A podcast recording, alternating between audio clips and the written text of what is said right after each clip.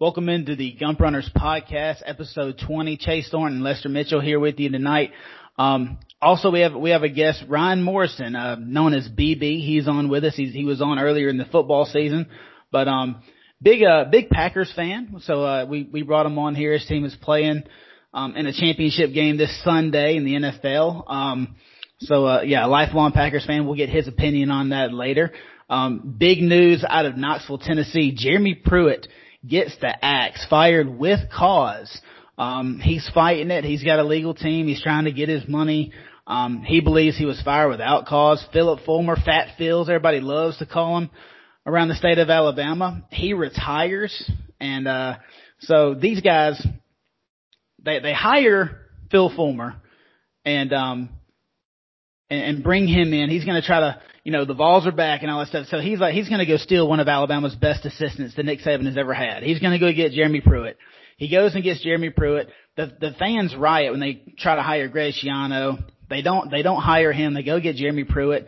They think they pulled one over on Nick Saban, taking his best assistant, and then in, they win eight in a row. You know, at the end of last year, into this year, and uh, and then everything just falls apart. And and now not only is Tennessee without a head coach and an athletic director, they're a dumpster fire. And nobody wants a part of the Tennessee Volunteers program right now. Eric Graves in the transfer transfer portal. Henry To'oTo'o, I think I guess is how you say it. He's in the transfer portal, one of the best linebackers in the SEC. Probably should have gone to Alabama out of high school. I'm sure he's regretting that decision now. He's in the transfer portal. Everybody's leaving the program. They have guys decommitting. Lester, what the hell is going on in Knoxville? Uh, it is once again the SEC soap opera. It is amazing. I love it. And you know what's so funny about the whole thing? Phillip Fulmer turned in his own school. He did that because he hates Pruitt so bad. Look, Jeremy Pruitt is the same disciple, and uh, I was listening to a guy on the radio earlier today. He said that Pruitt rubbed a lot of people the same way because he tried to be Saban, you know, with his attitude and all these kind of things without Saban results. Which, you know, I'm sorry that Jeremy Pruitt had those kind of expectations placed on his head. But look, Phillip Fulmer's the snake. He finally pulled the knife in his own university's back. And now he gets to leave scot free. But, you know, hey, you're a University of Tennessee legacy you're going to leave the university with the NCAA up y'all's tail, a head coach who's got his legal team about to get his money, who you just extended a couple months ago. I just wonder what happened. What what did Jim Pruitt do that soured on them so bad? It's truly amazing. This whole thing is it's, it's a big soap opera. Well, do we believe that he was actually putting money in McDonald's bags and, and giving it to recruits, Ryan? I mean, that came out on the damn the Dan Patrick show, and uh, you know, he, says he has a source. Of course, you know, this is the same guy who's had a source that said that Ohio State had 20 plus players out for the national championship game. That obviously was not true. So we don't know how credible his sources are. Um, but what do you think about that whole McDonald's bag situation? Do you think um, that's legitimate or not? Look, I like the Dan Patrick show. I like Dan Patrick. I mean, he's he's been around for a while. He's done a lot of good things, and he's he said some some interesting things. This is one of them. I don't really know what to believe with the whole McDonald's back thing, but I do know one thing. If Amarius Mims did take money from Tennessee, you can't tell me he went to play at Georgia for free. So Kirby Smart, you're next. And and I've said it since he left. He's a snake. So I kind of want to see them get thrown in this. But then again, I don't really know what to believe with the whole McDonald's bag thing. It's funny because it's Tennessee, and I want to believe it's true, but like you said, his sources are kind of eh. So it's it's really hard to tell. But uh, yeah, it, it's a dumpster fire up there. I feel bad for Pruitt, but you know he just needs to pack his bags and come on home. Yeah, um, and and and Lester if he did get fired without cause, I mean, there's a lot of Alabama fans that want him back coaching for the Crimson Tide in some way. Do you do you think that he's untouchable? If he was fired with cause and he's going to have an NCAA investigation thrown on him. Do you think that's something that Nick Saban needs to dive into right now? Uh, if I'm Nick Saban, if I'm Nick Saban, uh, you love Jeremy Pruitt with all your heart, but that is something that you stay away from. Um, the SEC, you know, and their rules and money being exchanged and McDonald's bags, recruiting violations, those are some really serious trans- transgressions in, uh, in the SEC country. So regardless of whether Saban or whoever else wants to bring him back, I think that he'll be blacklisted for a little while, kind of like Hugh Freeze is now. Ryan, you know, we everybody's heard our opinions on it. Uh, I'm, I'm sure you do too. I want to get yours. Where do you stand on Pete Golding as a defense coordinator? Is that somebody that you like? Um, do you think he can get the most out of his players? You know, Alabama went on a pretty good defensive run for the rest of the regular season after the Ole Miss game, but you know, just about every big time offense they faced up until Ohio State, that you know they really got torched. Um, they played really well in the national championship game. However, you know, Nick Saban, a lot of people are saying that, that he fought for Pete Golding, that Sark wanted to hire him at Texas, and that Nick Saban really had a talk with him and told him that it was in his best interest and it was going to help his future more if he was to stay at Alabama. Um, and now, you know, Jeremy Pruitt gets fired. If, if Pete Golding had gone to Texas, you know, there's a good chance that Pruitt could be back coaching defense at Alabama if he didn't have any NCAA investigation issues going on. So where do you stand on Pete Golding? Do you do you think this is this is somebody that that can get better and get the most out of the defense, or are you like a lot of fans that just can't stand him? Um, I wouldn't say I can't stand him. And I've texted it to Bill and Les. If you listen to his to his press conferences, you know the ones he actually gets to talk in, because Saban doesn't let coordinators talk, which I understand why he's really intelligent and he's very smart with his answers, which makes me wonder. He has a really high football IQ, like I said, because of his answers. So is it is it him or is it players that just can't get the complex defense? Is it him getting the calls in? But like you said, we went on a stretch where we didn't really play a dominant offense up until Florida, and we kind of got exposed. But then we played Ohio State and he allowed what, seven points in the second half. So I feel like if Saban believes in him that much, you got to trust the king because he knows what he's doing. He could have, I mean, Golding, I think he had to pass last year because he had both his middle linebackers go out and he had two true freshmen just thrown in in the middle of August and he did okay with what he had, but I just feel like, you know, if Nick trusts him enough, I think some of us fans just need to relax because the days us just people out putting zeros on the board, I think are over with because of how college football has changed as a whole, where it's just really, you got to score, you know, 40, 50 a game to win, where it used to be you could just score 17 and, and you know you hold them to three or you know zero and and you win. So I feel like you just got to trust Nick Nick and this. Yeah, and, and it's uh and Nick Saban actually told us that. He told us that mid-season that you know the the days of of winning games with defense is basically over in college football, and and it doesn't matter how good of players you have when you face an offense with good players, offense usually comes out on top. Um, I mean, you know, you take a look at Clemson. Clemson year in and year out has a, you know, or the last two years has had a top two, top three defense in the country, but they play an ACC schedule and then they go up against a big time offense in the playoff when LSU and, and, and Ohio State this year, and they just get throttled the last two years. And so the offense is so advanced now, and every single rule that they create favors the offense. You know, you can't touch the quarterback. You can't really touch anybody hard nowadays, or you're going to get thrown out of the football game. It's you know it's a terrible rule that targeting rule. Um, and, and so you really have to be careful playing defense. And when you play cautious and you play, you know, walking on eggshells, basically, you're bound to get torched whenever you play an offense that's wide open that has a good offensive line and playmakers all over the field. But um, Lester, right now we talked about the Tennessee program just being an absolute dumpster fire. So who do they get as head coach? They just hired Kevin Steele, their defensive coordinator.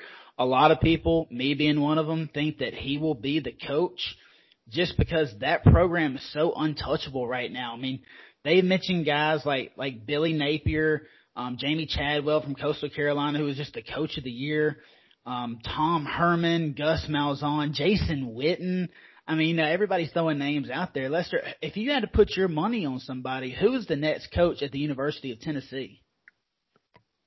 Wow, well, that's tough. I mean, with it being so late in the coaching cycle, you know, usually these things happen at the very end of the college football season or even during the middle of the season. Tennessee is behind the times like everybody else. So now it's going to be really hard for them to find a top candidate for this job. I think Tennessee's going to have to go the Auburn route to get someone that nobody's ever heard of to come to their program. Um, if, if you, I guess if, from via social media, uh, Tennessee fans, they will want Hugh Freeze. Once again, he's probably still blacklisted. Um, Jamey Chadwell. Um, another interesting name that you didn't mention was, is Jeff Fisher, the ex-Titans head coach. Um, so I don't know. Jeff Fisher, uh, Jason Witten, those are two really off the wall names. I don't know how valuable they are, but it, it's, it's, it's just going to be interesting. This is, this is the best time for an Alabama fans because I don't see Tennessee or Auburn beating Bama in the foreseeable future. Yeah, um, I, I mean, Ryan, I, know you're a betting man. If you, if you had a hundred dollars of free money to put on the next University of Tennessee head coach, who's it going to be? Well, I wouldn't bet that because I don't even know. Said, it's it's just untouchable. Like who wants to who wants to try to go in there and take over that? Like you, I mean, you threw out names like Freeze, Chadwell, Napier, Gus, I guess. I mean, maybe maybe a Tom Herman. I don't know. I would probably lean more someone like Chadwell or Billy Napier because they're at a small school. And maybe because I mean, if you go in there and you change and you turn it around, I mean, you're a hero now. So I wouldn't touch it betting wise, but yeah, it, it right now. I just I don't know who would take it. I mean, Kevin Steele maybe if he if he really wants to be a head coach, but other than that, I wouldn't take it personally. But that's just me. Hey, think yeah. think about think about this, guys. One more one more thing. Think about this. What do you do for uh, if you're Tennessee? You've got to hire an athletic director first. Think about it. If you're somebody, uh, if you're head football coach, you get hired at Tennessee, and they hire an athletic director after you. Well, what if you stink it up for a year or two? That athletic director is pissed because you're not his guy. So the the target is immediately already on your back. So Tennessee has two holes to fill, and I think that they need to hire an athletic director and let him find their head coach. Otherwise, that next head coach, if they do it the opposite way, he's screwed from the beginning. Yeah, man. I, yeah, this is this is a you know just a hypothetical. You know, it's just I, I was uh, insinuating the fact that they do find an AD first. Yeah, I, I agree with you. I think that is the first step. But uh, once they find the AD, I, I don't think they have a choice other than Kevin Steele. That's the way I see it. Because here's why: when you're a guy like Billy Napier, number one, Billy Napier. I don't care what Auburn fans say. He was offered that job. You're not going to interview that guy and then say you offered him the job and then come back and say you didn't offer it to him. That's not true. He was offered that job and he turned it down because he saw the roster that he had to work with. Um, he knew there was a potential, some guys to go pro. This is before Eli Stove and Anthony Schwartz declared, um, for the draft. And so he, he knew better than to stay away from a situation like that where the roster wasn't in as good a shape as it could be. You know, they, they don't have an offensive line over there. They have a really good running back. They have a skittish quarterback and nobody to throw to. So I think Auburn probably did about as best they could. But if you're Billy Napier or Jamey Chadwell, man, you know, J Law's actually said this before and um, I'm agreeing way too much with J Law recently. I really need to change that. I need to get him back on here and just argue him to death. But uh he, you know, he says that if you just, if these coaches, they're learning that if you're patient, big jobs will come open sooner rather than later. I mean, look what Steve Sarkisian did. He had the chance to go to Mississippi State last year. He interviewed for the job. He got some experience in the interview process. Um, they were going to interview him for the Auburn job. He actually turned down the interview. But and then look where he ends up. He does he does a good job in the position that he's at, and now he's making seven million dollars at the University of Texas. He's on a gold mine over there. So he is he is the the prime example of you know good things come to those who wait. So if these guys are smart at all, I mean if you're if you're itching for a for a Power Five job this bad, that you're going to take this situation where this roster is gone, all your good players are leaving. Um, Guarantano's in the portal, To'oTo'o, um, Eric Gray. Uh, you know, those are your top three offensive weapons. They're all gone, and you're sitting here. You've got, you know, less than a month before National Signing Day. Um, guys are decommitting left and right, and you know the ones that haven't signed, and and it's just, it's just, and plus on top of that, you've got an NCAA investigation possibly to deal with. Nobody really knows what's going to come of this situation. This could be something minor, and it could go away in a year or two, or they could come down like old, like they did on Ole Miss and get hit with a bunch of scholarship restrictions and all this stuff. So no, you, don't really know what's going to happen over the next three or four years with the Tennessee football program, you know, relate, you know, relative to NCAA investigation. So if you're really itching for a P5 job that bad, go ahead. But I think those guys are smart enough to not take that. And I think they hire Kevin Steele just because I think he's really the only one that'll take it. Um, you know, that, that's, that's the way I look at it. But, um, moving into, uh, to, to, you know, talking about coaching hires, Alabama hires Doug Marrone, the, uh, former Jacksonville Jaguar head coach. He's going to come in and coach the offensive line at Alabama. Um, Lester, tell, tell tell me what you think of this hire. You know, now you have Bill O'Brien, Doug Marrone, and Nick Saban, three former NFL head coaches on the same staff. Tell me how you think he fits in here at Alabama.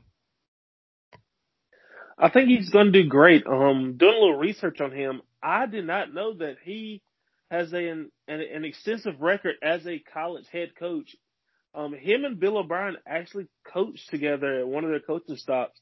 So I think he's going to step in. He's going to inherit a great offense line. I think he's going to be a great recruiter for Alabama. Um, on top of the fact that Alabama just recruits itself, like you said, having three former NFL head coaches on the roster, what aspiring NFL prospect would not want to play for that? So I think Doug Marrone is a great hire and uh, it's going to be really, really good for Alabama and true asset. Ryan, do you think that the the fact that Alabama has three former NFL head coaches on their staff, do you think do you ever worry because you know this isn't the first NFL head coach that Nick Saban's brought on to the staff at Alabama?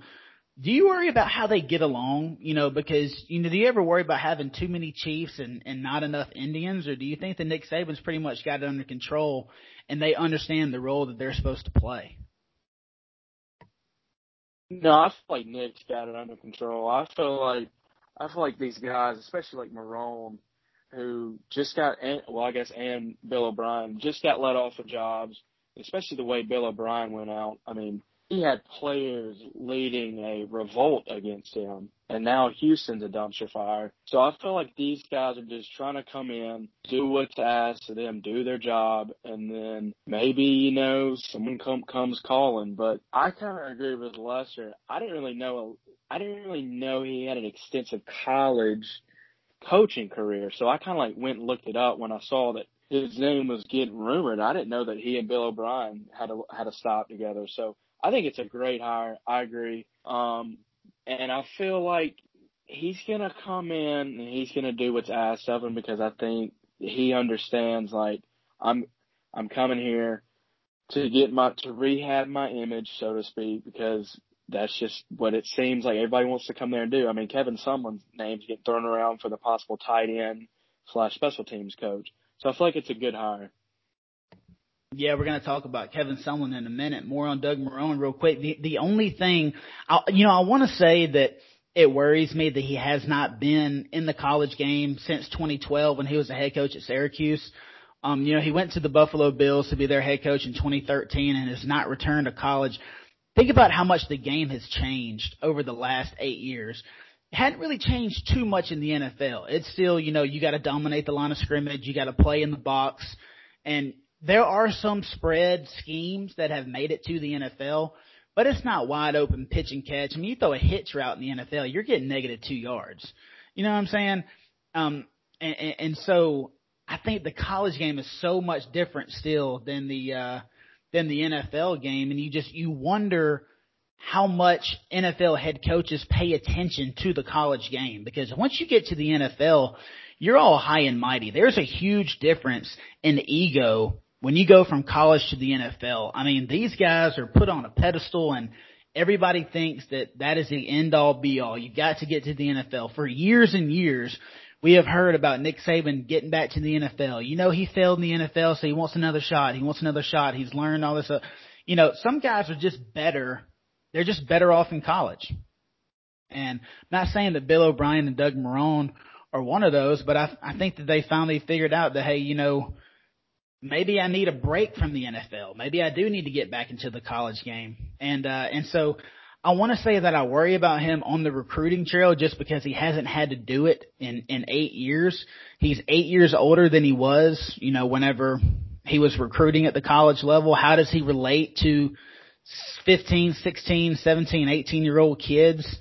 And, um, but then the other, the other part of me thinks that, you know, he's at Alabama how hard do you actually have to recruit? Is hey, do you want to win a national championship or not? Because there's basically three schools that are going to win a national championship every year: Clemson, Ohio State, and Alabama. That's your competition. If you want to go to to Auburn or to Florida or maybe to Georgia or Tennessee, wherever, go ahead. I mean, you might be able to play as a freshman. You're not going to get a ring because those are all going to Alabama. Um, and so it's not hard to recruit to the program and because of where it's at. And so I think that helps out a lot. Um, Lester, let, let me ask you this. Do you think that it's an issue with Nick Saban bringing in guys like this? Do you think it gives them false hope? And let me, let me try to word this. Okay. A good example. Let's take Jeremy Pruitt. Okay. If he was not the defensive coordinator at Alabama, whenever he was hired. I believe it was after the 20, he, he was hired in 2017. If he's the, if he's a defensive coordinator at Georgia or Florida, do you think that Tennessee hires him? Uh, there's nah, no shot. Okay. No shot. And so my point is, do you think that being an assistant coach at Alabama hurts you as much as it helps you? And here's my reasoning for that. And Ryan, I'm going to get your opinion on this in a minute. Do you, you know, these coaches come in and they are snatched up so fast to be brought to be to be promoted, whether it's the head coach or you know from from linebackers to a defensive coordinator, whatever the case is, and they don't really seem to be having a lot of success. There's so few. I mean, think about all the Saban assistants that have been hired and think about the few of them that have succeeded. You know, I mean, Kirby Smart gets five star talent year in and year out, can't figure out what to do with it. Jimbo Fisher has had success, but you've got so many guys, whether it's Jim McElwain or Will Muschamp or Jeremy Pruitt, you've got so many guys that are unemployed. And, you know, as good as an offensive coordinator Steve Sarkisian was, we don't know what he's going to do at Texas. We would like to think that he would be a successful head coach, but let's face it, Texas is not Alabama. You don't have that kind of talent. You don't have that kind of system where it's an NFL. You don't have that kind of, you know, they have the money out there to make it happen, but you just don't know how how it's going to develop when he's away from Nick Saban. Um, Nick Saban takes these guys under their wing. Do you think that it's a problem for some of these coaches because they're going to jump at the first job? You know, Charles Huff's another good example. I mean, Alabama got him out of nowhere. Nobody had really ever heard of Charles Huff. All of a sudden he comes to Alabama, boom, he's the best recruiter in the country. Yeah, maybe he's a good recruiter, but he's also recruiting to the best program in the country, so it's pretty damn easy. And uh And so do you think that it hurts the assistants coaching at Alabama as much as it helps them because it's going to help you get a promotion somewhere. It's going to help you get more money, but that might only last two or three years because once once they get out from under Nick Saban, they're just not very good. Heavy is the head that wears the crown. That is so true. It's it's I appreciate easy. dropping that knowledge tonight. We needed that. Yes. Yes. Yes, absolutely. Anytime. It is so easy to manage one thing at a time. Especially at Alabama where the blue the blueprint is laid out for you. It is so easy to be well, not easy, but the job, like you said, it's made much easier to be a position coach at Alabama. You will coach the best talent. You will coach a Heisman Trophy, you know, potential every single year. Now you go to your own university, you go to you go to be a head coach or whatever somewhere else. Now, oh crap. I have to manage so much stuff now. From the media to the fans to the boosters to the administration. It's not the same. And I get it. People want it's it's almost like the uh the McVay thing in the NFL. Everybody wants somebody who's been in contact with uh the Rams coach. But it's it's so it's so different once you are the man. How are you going to manage and handle everything else that comes with it? On top of that, are you going to attract the best talent, the best coaches to be on your staff? That's one thing about Nick Saban. Nick Saban is the greatest coach in college football history, but I'll be damned if he does not put together the best staffs in the country, full of the best recruiters, the most knowledgeable people, the deepest support staffs. Are you Jeremy Pruitt? Are you Kirby Smart? Are you Charles Huff? Are you Jim McElwain? Are you going to do that? Do you have the credentials to bring in those same people, the same type of people? Butch Jones, are you going to do that? It's so different being the guy. And, you know, a lot of flashing lights. Hey, Sark, come to Texas. Come do this. Arkansas or Pruitt, come to Tennessee. Kirby, come home. Come to Georgia. Great. That all sounds good. But now you are the guy now. And it's, it's, it's, it's, I think it's tougher than these guys think when they get to these places, they get these opportunities. But you know that that's my assessment of the job. It's it's it's different, and it's so much more different than anything these guys can think of. You can watch Saban, you can see how he handles the press. You can see how he handles the boosters. You can see how he well, you may not see how he handles the administration, but it's completely different when you have to do it for yourself.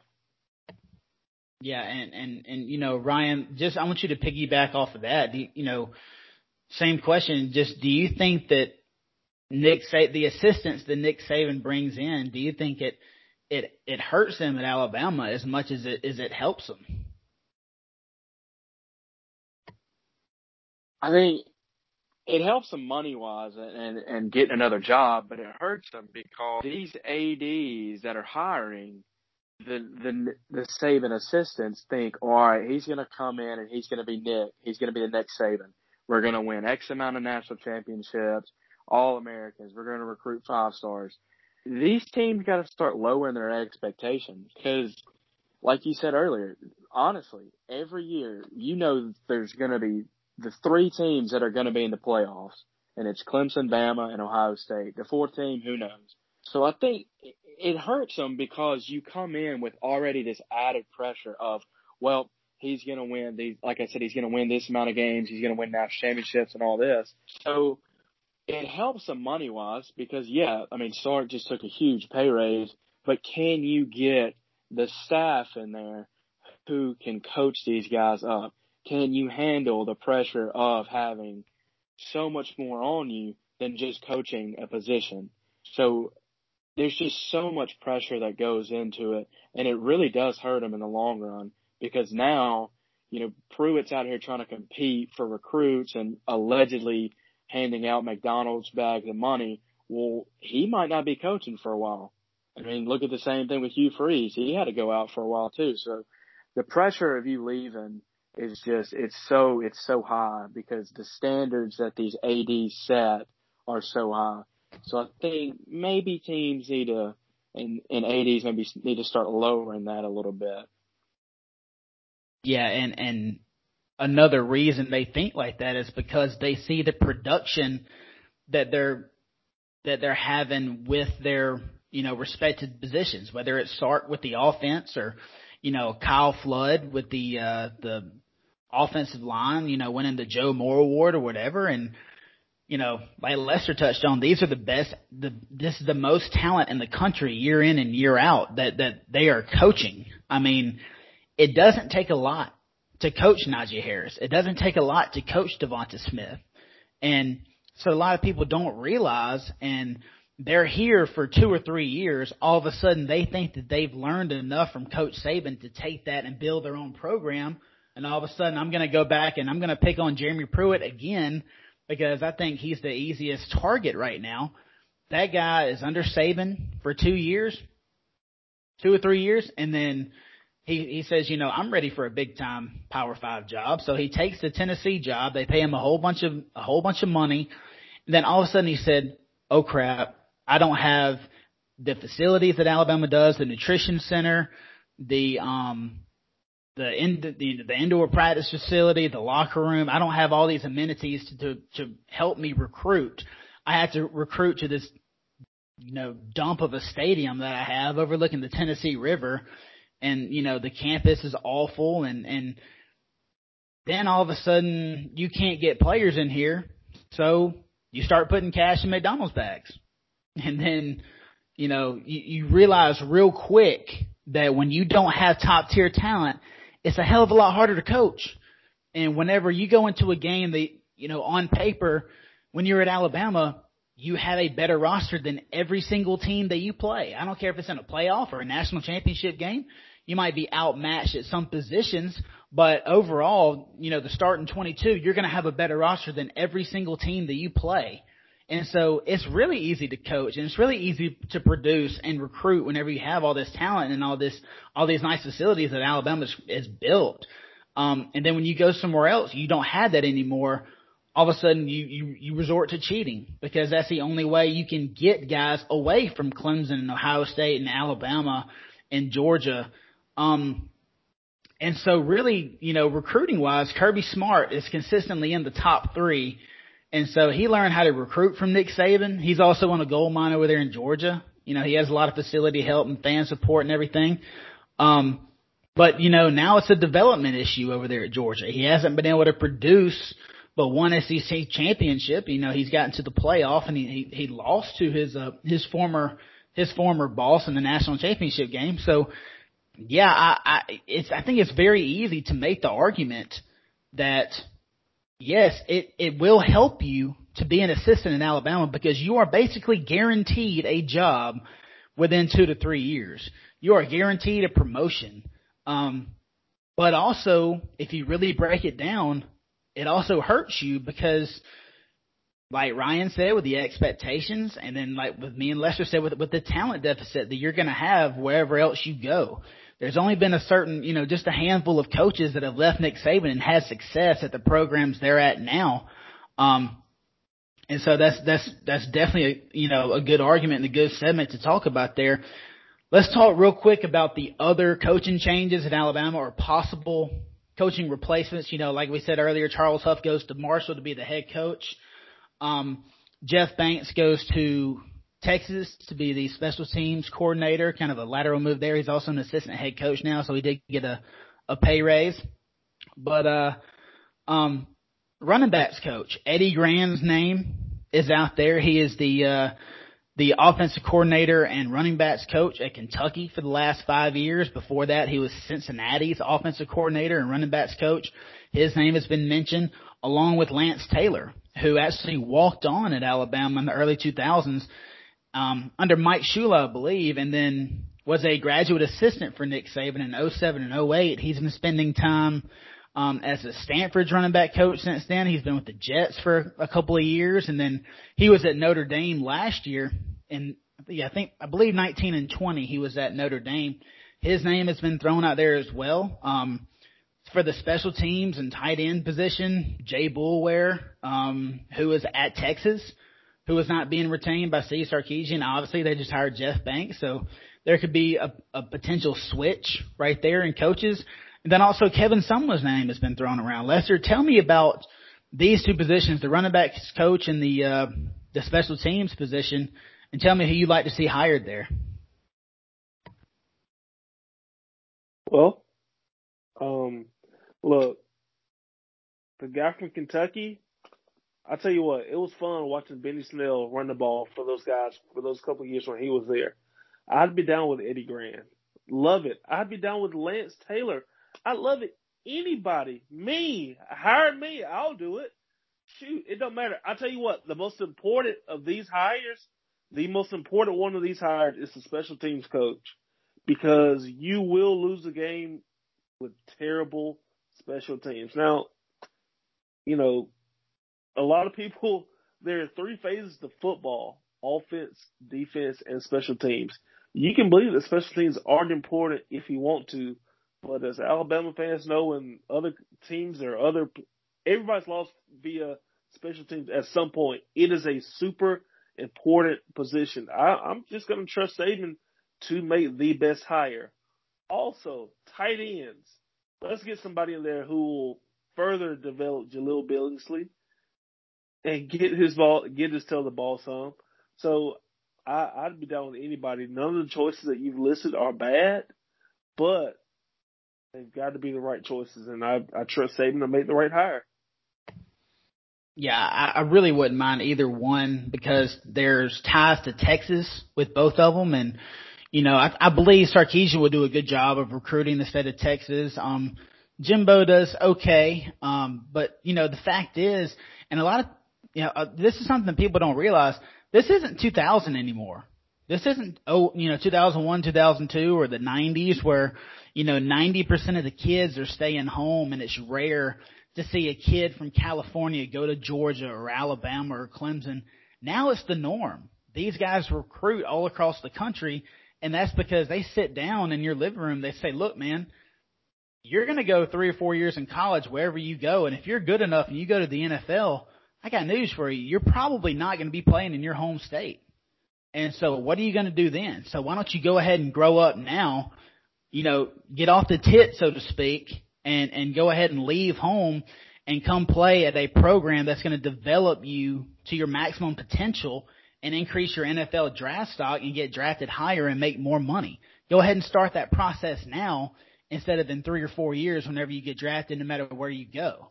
And so, and I think a lot of kids understand that. And, um, and so I think it's important to have some recruiting ties in the state of Texas. Um, I still believe Nick Saban will go in there annually and get two or three highly, you know, highly touted recruits out of the state. Um, but I wouldn't mind, a, you know, either one of those guys because of the Texas hires. Ryan, what do you think about those two um, positions being filled? You know, probably going to be in the next two or three days. Who would you like to see in those positions? Well, I'd like to lead off with uh, Jeff Banks was a huge loss because he owns the state of Texas and we did with Alabama. He owned the state. Of, I mean, he was going in there and just getting guys left and right. So hey, that me, one let me, does. Hey, let me tell you something. Let me tell you something you didn't know. Alabama signed seven players out of the state of Texas. Jeff Banks only recruited two of them. He was only the primary recruiter on two of them. A lot of people don't realize that. Charles Huff had three of them, and then Carl Scott got two also.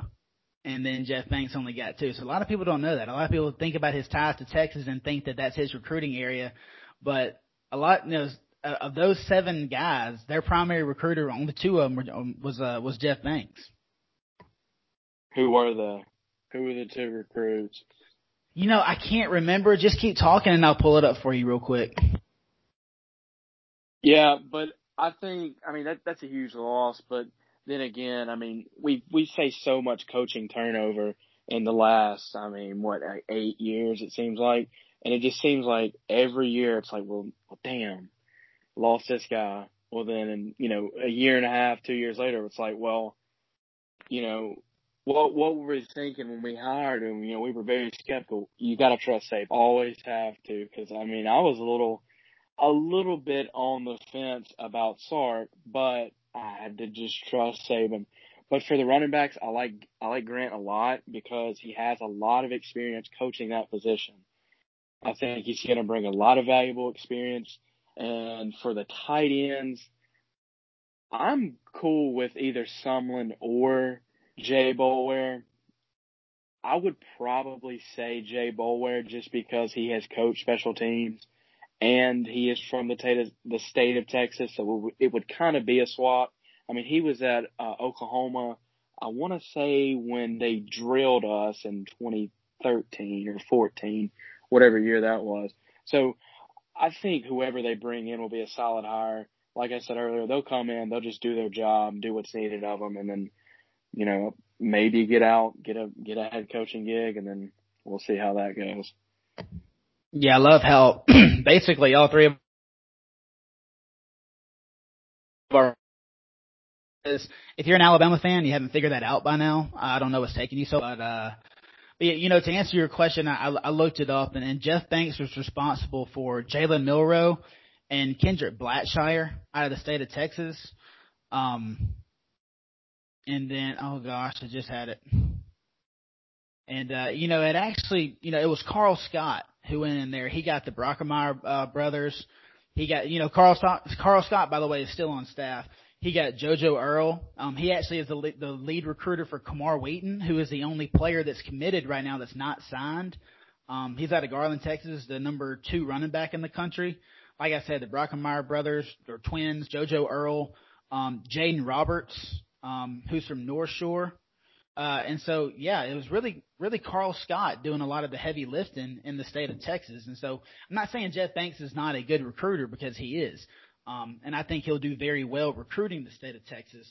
But what I'm, my message I'm trying to get to the Bama fans out there listening to this is, is don't, don't panic.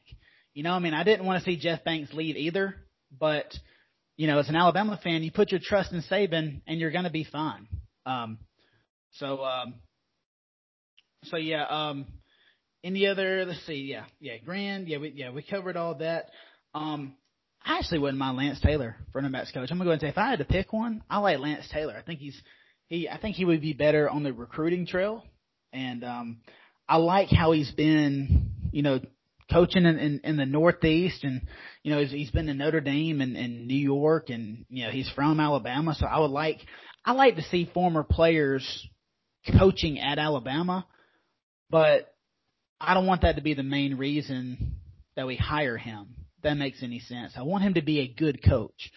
You know, I'm not saying like, you know, an Auburn situation, I'm not trying to dog their staff, but Zach Etheridge was a good player at Auburn.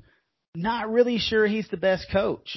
And, you know, they hired him because he's a former Auburn player. Auburn tends to do that a lot. And, uh, you know, I think, I think Cadillac Williams is pretty good. He went out and got Tank Bigsby, did a good job there. But um, you know, I'm, I'm so I, I don't I don't want to get a former player just to have a former player. I want to make sure he's a good coach as well.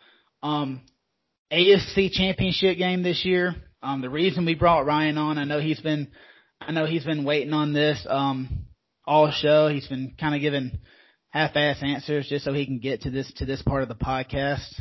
But uh, AFC championship game, Bills at Chiefs, Arrowhead Stadium, 5:40 Central Time. Patrick Mahomes still in NFL concussion protocol. Is he going to play or not? Ryan, give me a quick breakdown of this game and tell me who you think wins it. Bills upset, easy. Next. It's because Josh Allen's your fantasy boy, right? That's my guy. I love Josh yeah, Allen. Yeah, he, uh, he definitely. I, I think. Yeah, I think with I just think this this is the team that could go into Arrowhead and beat them because I feel like if it goes to a high scoring game, Josh Allen can make just as many plays as Mahomes. Their defense is a little worrisome though. But I, I feel like I I feel like Josh Allen's gonna go in there and he's gonna make a play late. He's gonna make a throw late to Diggs and then they're gonna go up. I'm gonna say thirty four twenty seven. Yeah, I think a lot of people will see this as a high scoring game. You know, I really wouldn't be surprised at all. And you know, if if, if Mahomes can't clear protocol, I think the Chiefs have an obvious advantage. Um, you know, but Josh Allen's legs too. I mean, people forget how how good he is using his feet, especially around the goal line. He will run in a touchdown on you in a second, and um, and uh, yeah, he, he's making big plays with his arms and his legs. His development has been off the charts in Buffalo. That was a great draft pick they made a couple of years ago. Um, I, you know what, Ryan, you, you talked me into it. I'll, I'll go build. I'll go a little bit lower scoring. Um, let's let's say 27-24 Bills. And you know, I think a lot of you know, I want to think a lot of the home field advantage stuff is home field advantage is kind of overblown in 2020 because of the or 2021 now because of the COVID situation. There's there's not a lot of fans. You know, you're not going to have 60, 70, 80,000 in these stadiums, you know, where you can't hear yourself think, you can't, you can't hear checks, you can't hear calls. And uh, I just think it makes, it makes it a lot more, more of an even playing field. So yeah, I'll take the Bills an upset as well. Lester, what do you think? I think that, uh, I'm going to lean with whoever gets up first because neither one of the teams have the have good defenses. I'm gonna I'm gonna say that Buffalo has the best has the better of the two, but if they can somehow keep Mahomes, if he plays, and keep that rocket arm um, subdued for a little bit and eat up some clock when the Bills have offense, they have a chance. I am going to say that I'm going to go with Mahomes. I'm going to think that the Chiefs are going to win. Uh, that offense is just extremely powerful, led by Mahomes and Tyreek Hill and uh, Travis Kelce and all those guys. So it's going to be hard to stop that three-headed monster, but it's it's certainly going to be a good game. I'm going to go with uh, 34-24 Chiefs. Okay, I guess yeah. I'm not really sure of the spread on these games. I should have asked Ryan. He's the uh, he's the guy that keeps up with all that. Ryan, have you have you checked the Packers spread? What is that up to? Yeah, so Buffalo's a three point dog and Green Bay is favored by three. Okay, I was gonna guess around four or five. Bucs at Packers, Lambeau Field, actually the early game, 205 Central Time on the frozen tundra. Um, Ryan, let's start with you, man. You know, Tom Brady was talking about how, you know, he hadn't played in the cold in a long time, and I think it's supposed to be like 24 degrees or something up there with the chance of snow, of course. So uh, tell me what you think. You know, is it go pack go? Or do you think the do you think old man Brady can get it done one more time? Look, I want to start off with this. Brian Gutekunst, RGM, thank you. Thank you for what you did in April. You traded up and you drafted Jordan Love. You did nothing, nothing but piss Rogers off, and he's the I'm not I can't cuss. I gotta hold it in. But he's he's the he's the MVP. This man has been playing lights out this whole year. That's cool. You want to draft my replacement? Bam. 48 tuds. What is it? Five, six picks. Unreal season. This game does worry me a little bit because I wanted Drew Brees noodle arm up there in the cold, let him sit on the sideline while A Rod gets an eight minute drive, get that arm kind of tight. That's what I wanted. But we'll take Brady too. He's old. And back to the draft night. Everybody thought, oh, they're going to take a receiver. They're going to take a, you know, a linebacker, Patrick Queen that's on the board. When they took Jordan Love, I, I chunked my phone across the room. I've never been so mad in my life. I was so pissed off. What do they do in the second round? We take AJ Dillon. Pissed again. Third round, we take uh we take Deguara, who's out. He's been out all year. But it just shows that LaFleur knew that guys like MVS, who Lester knows this, I have issues with because he can't catch the ball.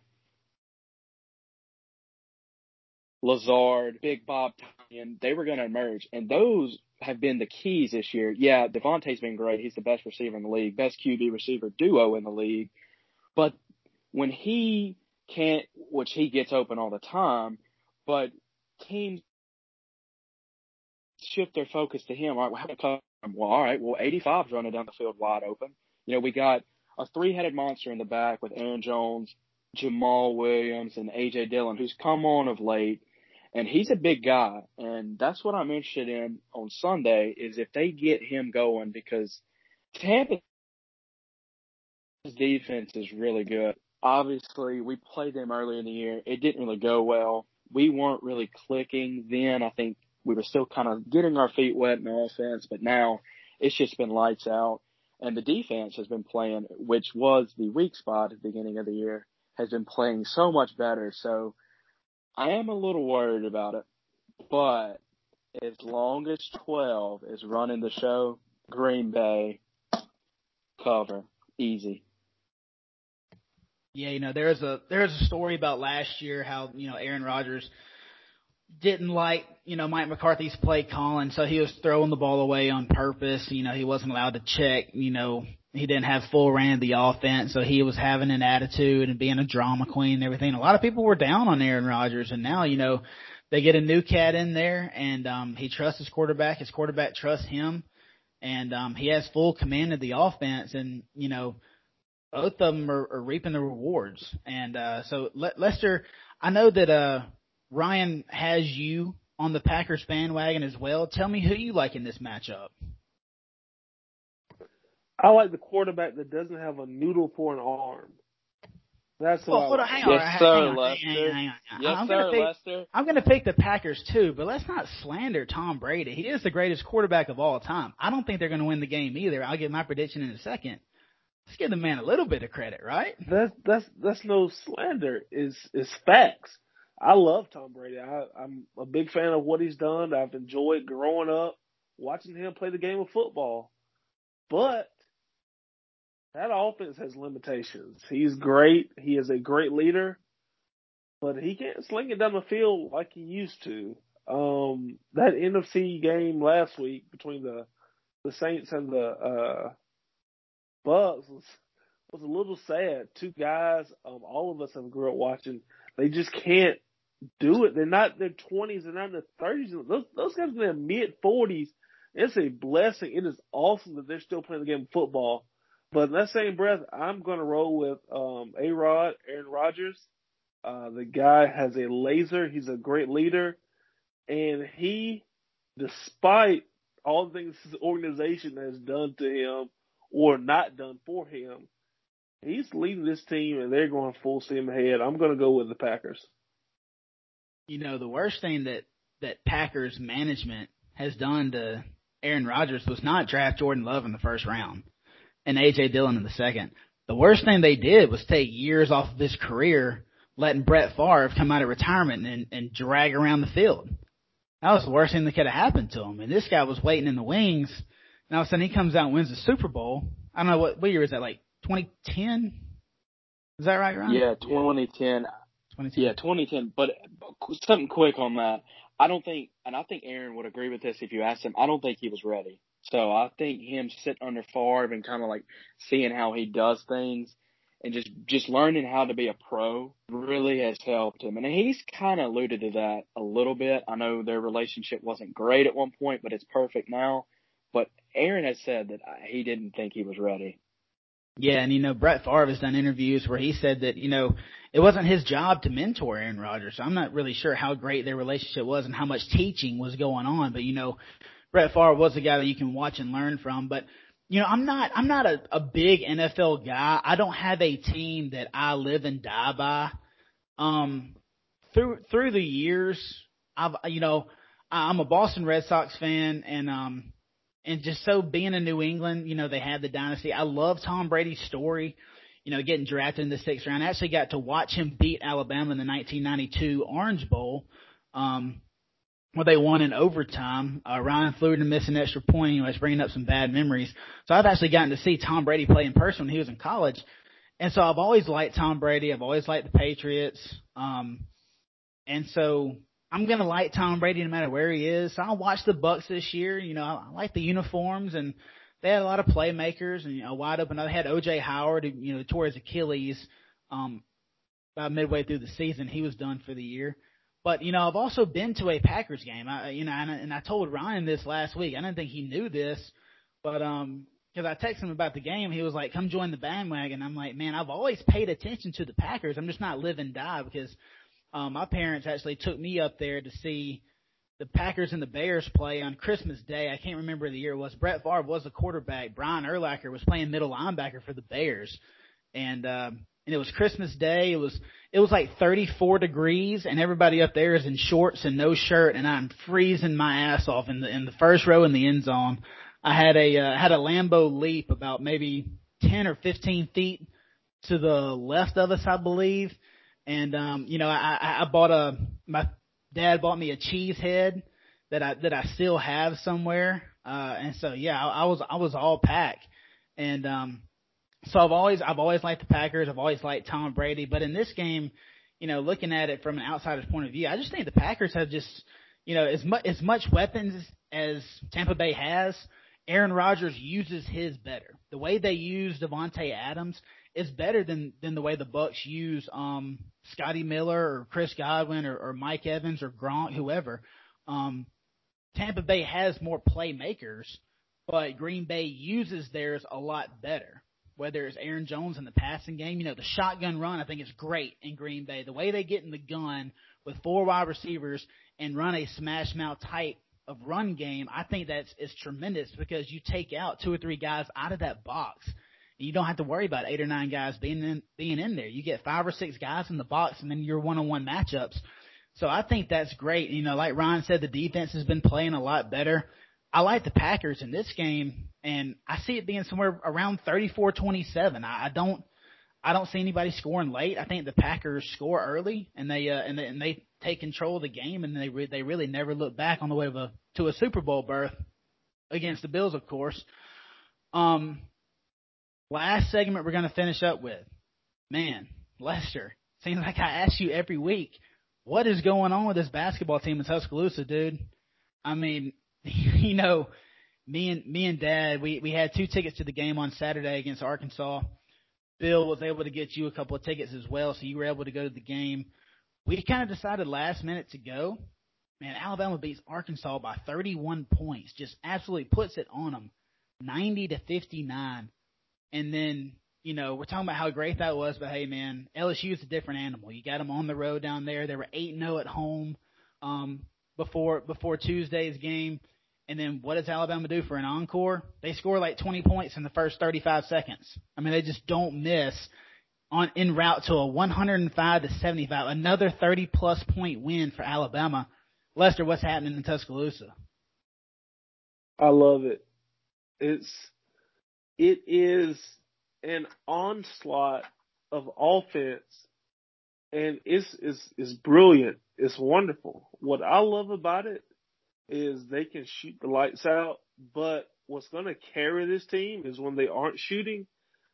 That defense, the way they are playing defense, stifling other teams, getting their faces, grabbing rebounds, being tough, that's going to carry you because sometimes the shots aren't going to fall. But defense is one thing that you control, your effort and your intensity. I love it, man. Speaking of that game Saturday, I did my damnness. I did my best to try to convince you and a couple other guys to take off work Tuesday and Wednesday. Let's head down to Baton Rouge. But uh, um, that that that was a great game to watch. I was texting uh both of you guys in separate groups, and I was just lit, having a great time by myself in my apartment. I, and I was telling uh Bill and Beebs and and Wesley, I was like, guys, I used to walk from if you've ever been to campus or to the University of Alabama, I used to walk from Lakeside East to Coleman Coliseum, sit there and watch Anthony Grant, later on watch uh, Avery Johnson religiously, faithfully went to games, and all that effort was not rewarded. and to see this team now, how they are playing their tails off, they are balling, they are they're so much fun. They're so exciting to watch, led by a great dude in Nate Oats. I absolutely love it, man, and I cannot wait to see them uh, play Saturday against Miss State. Uh, then Kentucky, Oklahoma's coming up. So this this team, I don't see them slowing down anytime soon. If they if they win Saturday against Mississippi State, are we talking about a top ten basketball team?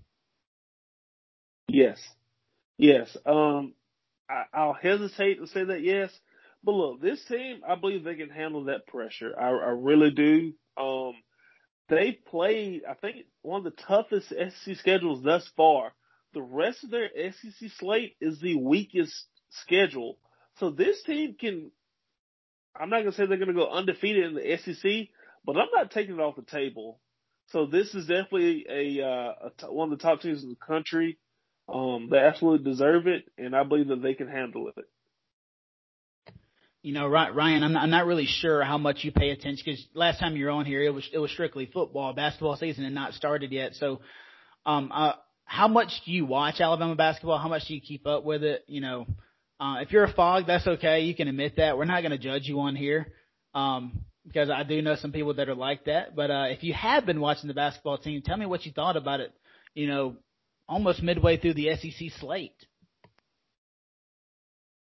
Look, let's get one thing straight. I'm not Ryan Fowler. I'm not a fog. Uh, I've been watching Alabama basketball. Hell, basketball is my parent, my two parents' favorite sport. They love football, but basketball season's their favorite. My dad coached high school basketball for years. My mom, she just loves basketball. Hell, I was going to Alabama basketball camps when Gottfried was the coach. I mean, I have a picture with him and Chuck Davis. I got pictures with all of them. So I've been watching it for a while. This team has so much swagger and confidence that, and, and another thing too, you can really tell that everybody has bought into what Oats wants. He wants high intensity and just grittiness. I mean, we're up 30 something points with 10 seconds to go last night and we're diving for balls. Like, it, you just don't see that everywhere. You know, Avery was kind of soft on him. We didn't really, we kind of ran the Houston Rockets, like ISO offense. All right, well, we'll, run it down to under 10 and we'll let Collin or Kira drive it in. Not this team. We're playing fast and we're just shooting the lights out. And I saw something on Twitter. I guess it was last, late last week where somebody told an anonymous coach told I can't remember who it was. Might have been Jeff Goodman that this team reminds reminds him of a lot of the 2019 Auburn team that went to the Final Four, just because their ability to when they shoot and when they start making shots, it's just hard to come back from. So it, it's really exciting what's going on right now. I love Nate Oats.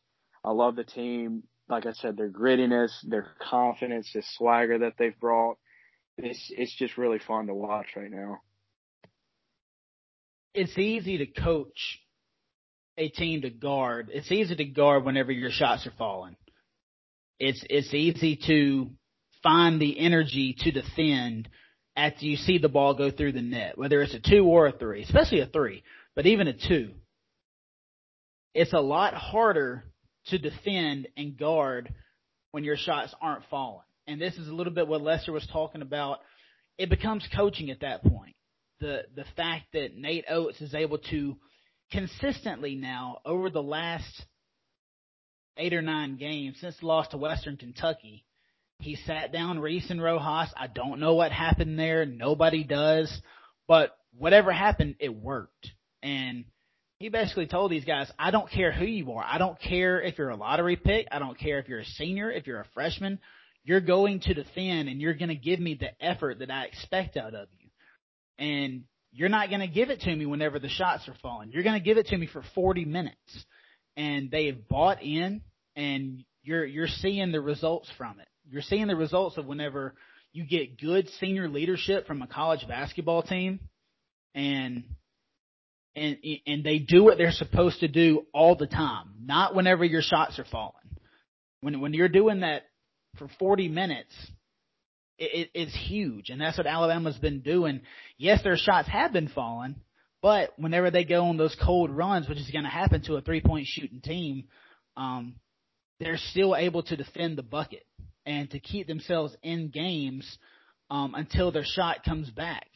And uh, and I think that's been huge. And uh, and you know, let's hope it continues. They're not going to stay this hot from deep. Um, you know, throughout the remainder of the season. It just doesn't happen like that. I mean, against LSU, you shoot 56% from the field and then 54% from deep. You're not going to have games like that. But I mean, you know, even if Alabama shoots 30% from deep. You know, they probably keep their starters in longer and they still win the basketball game. That's the thing. That's how you can kind of break this down. But um, what Nate Oats has been able to establish at the University of Alabama in such a short period of time, and um, yes, he does have a good roster. He he has a core of seniors that is really really good. They played a lot of basketball together. They've seen the floor with each other a lot. He's brought in some really talented freshmen, um, or a really talented freshman in Josh Primo, who's contributing in more ways than one. Um, playing really good basketball. He's getting good minutes from Shaq. I mean, just everybody is doing what they're supposed to do. Even Reese isn't screwing up. Really, the only one that you know, I think Rojas is higher on my crap list than than Reese is. Um, he had the the perfect stat line against LSU. Let me read this out to you. James Rojas, 13 minutes, zero attempts from the field, seven assists, or I'm sorry, seven rebounds. That's it. That's what you need out of Rojas. Don't shoot the ball. Don't dribble the ball. Rebound and pass it. That's what you do. And then play bully ball in the paint. You know, you're only going to play 15 to 20 minutes.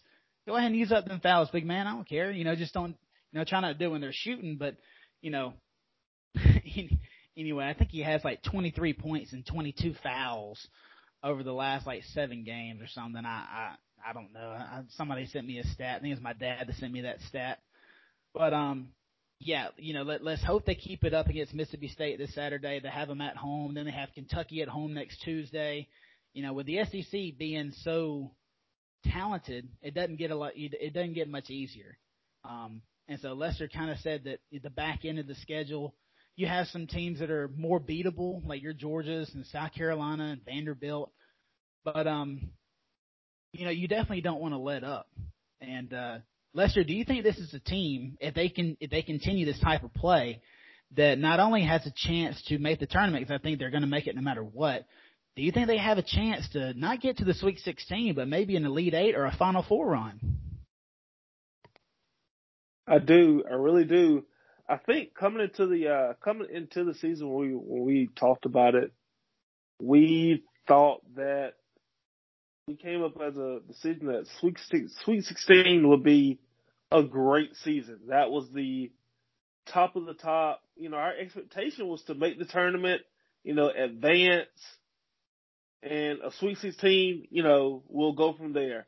But now, man, it's hard not to look further and further as to what this team can do. We we see it. The talent's there, the system's there, the players are there. Just got to remain healthy and get healthier. Get uh, Bruner back. So yeah, I think this team is primed to make a deep run. It, they really, they really, really are. Ryan, you know, you've seen a, a trend um, in the last couple of years, you know, with with, with Villanova and and you know, well Villanova twice, but um, you know, you, you've seen more and more Virginia, you know, last year or um, not not last year, but 2019, um, that beat Auburn in the Final Four on, on the Phantom double dribble or whatever. But uh, you've seen these teams recently, you know, even North Carolina when they won the national championship, have a talented group of young players, but also you have guys like Kyle Guy that can knock down three clutch free throws for you. You know, he's played a lot of basketball. The pressure doesn't get to you. You have your seniors on these teams, and it seems like it's anywhere from two to four that, you know, either start or they play anywhere from 20 to 25 minutes or 15 to 20 minutes in the game. You know, these seniors that have seen a lot of ball and they've played a lot of ball and they lead the team, the team runs through them. And that's been a big trend. You know, even when Auburn made their Final Four run, you had Jared Harper and Bryce Brown. You know, you had all these seniors, and then you had Chuma Okeke, who was a sophomore. Um, he was your young your young stud, and uh, and so that's kind of the trend. And this is how this Alabama team is built um, this roster is really perfect for Nate Oats because he's developed them. I mean, everybody sees Herb Jones is shooting close to 50% from deep this year. Now, he's not he's not going to shoot it from deep every time he gets the ball because his game is the dribble drive and he knows that. And um, everybody knows what their game is and everybody is playing their game. And he has the perfect roster to make a, a tournament run. And um, yeah, not not just for the Sweet 16. He can go past that. If they end up with a two or three seed and, and end up in a favorable bracket where you know they don't have to face a Baylor or you know, Gonzaga or Michigan or whoever, they have a, a really good chance of getting to the Final Four. Ron, what do you think about that? Well, right now there's there is only I would say two, maybe three teams that I feel like are real, true, like national championship contenders, and I feel it's Gonzaga, obviously, and Baylor and I think Iowa has the team to make a run because they've got Luka Garza, they've got some shooters on the outside. Big so white guys, really, man. Yeah, I mean, it, Golly, every shoot. year those big white guys. Exactly, but the thing with Iowa is, is like the Big Ten is so deep that they're just beating up on each other. I mean, it's almost like SEC football. You know, back in a couple years ago, where just teams were just so good, we were just beating up on each other.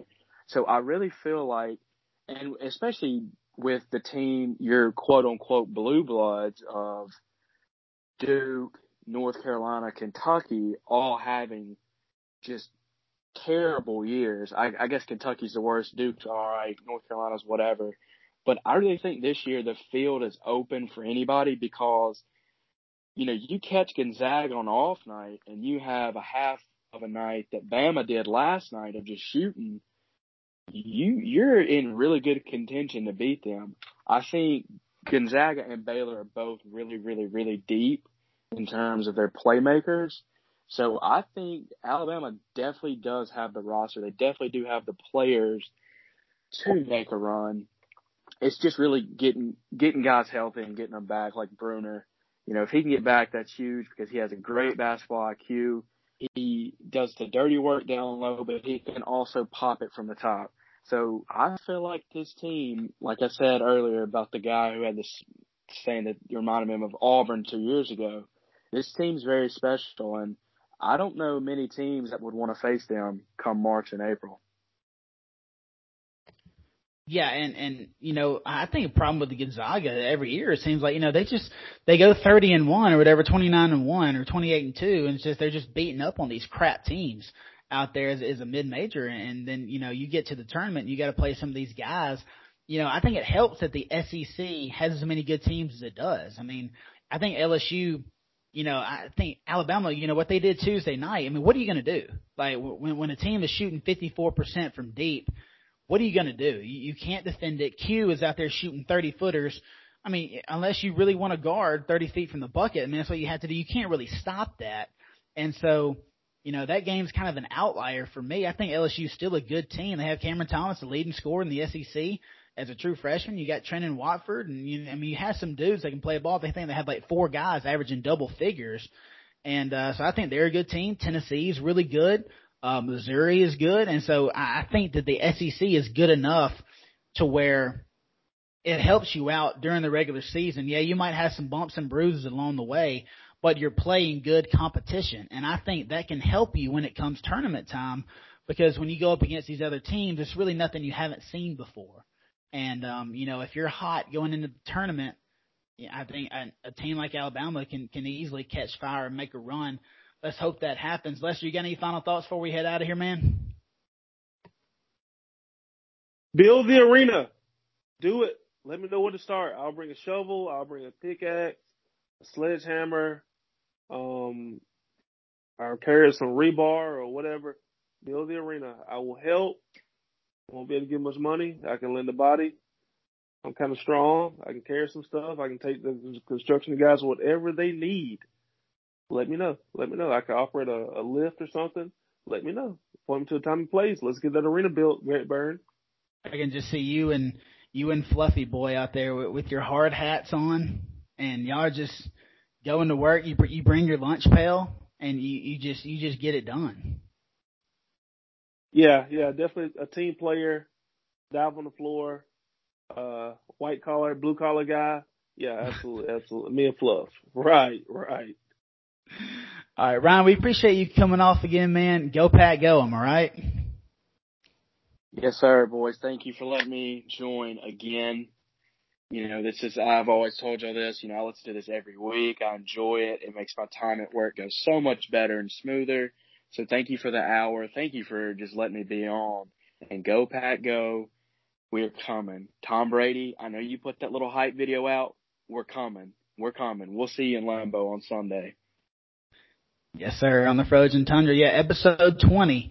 Um, Gump Runners podcast, Chase Thornton, Lester Mitchell, special guest Ryan Morrison. Go Pack, go. We're out.